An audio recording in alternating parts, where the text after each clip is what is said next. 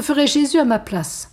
Écoutons pour la deuxième fois Don Jean-Baptiste Chotard, 1858-1932, cistercien abbé de Céphon.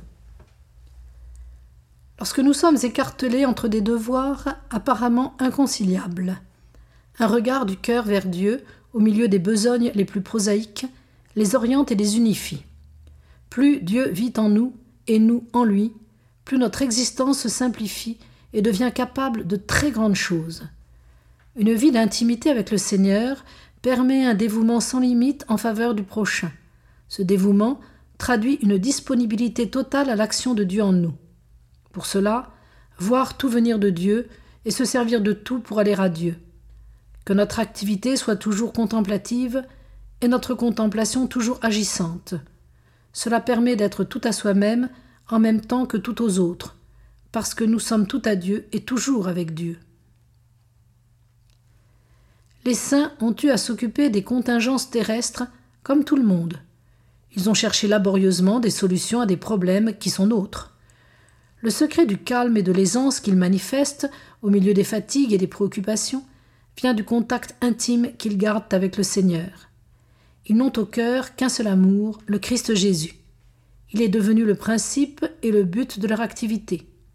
La foi leur fait découvrir sa présence et son amour partout et toujours.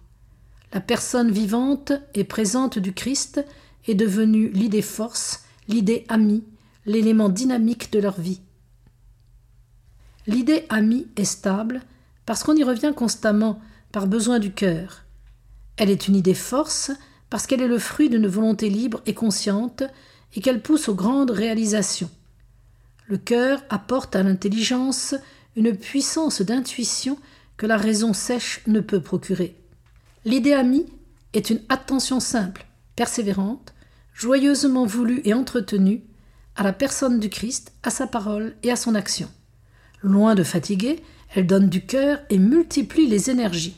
C'est un regard du cœur amoureusement fixé sur Jésus. Il faut que le Christ devienne la vie de notre vie, le principe et le but de tout ce que nous faisons. Il le sera dans la mesure où il deviendra lumière qui guide nos activités, l'amour qui régente toutes nos affections, la force qui nous soutient dans les épreuves et nous entraîne à son service. Je mettrai ma raison, et plus encore ma foi, en face du Sauveur m'enseignant une vérité. J'aiguiserai ma soif d'harmoniser ma vie avec l'idéal entrevu.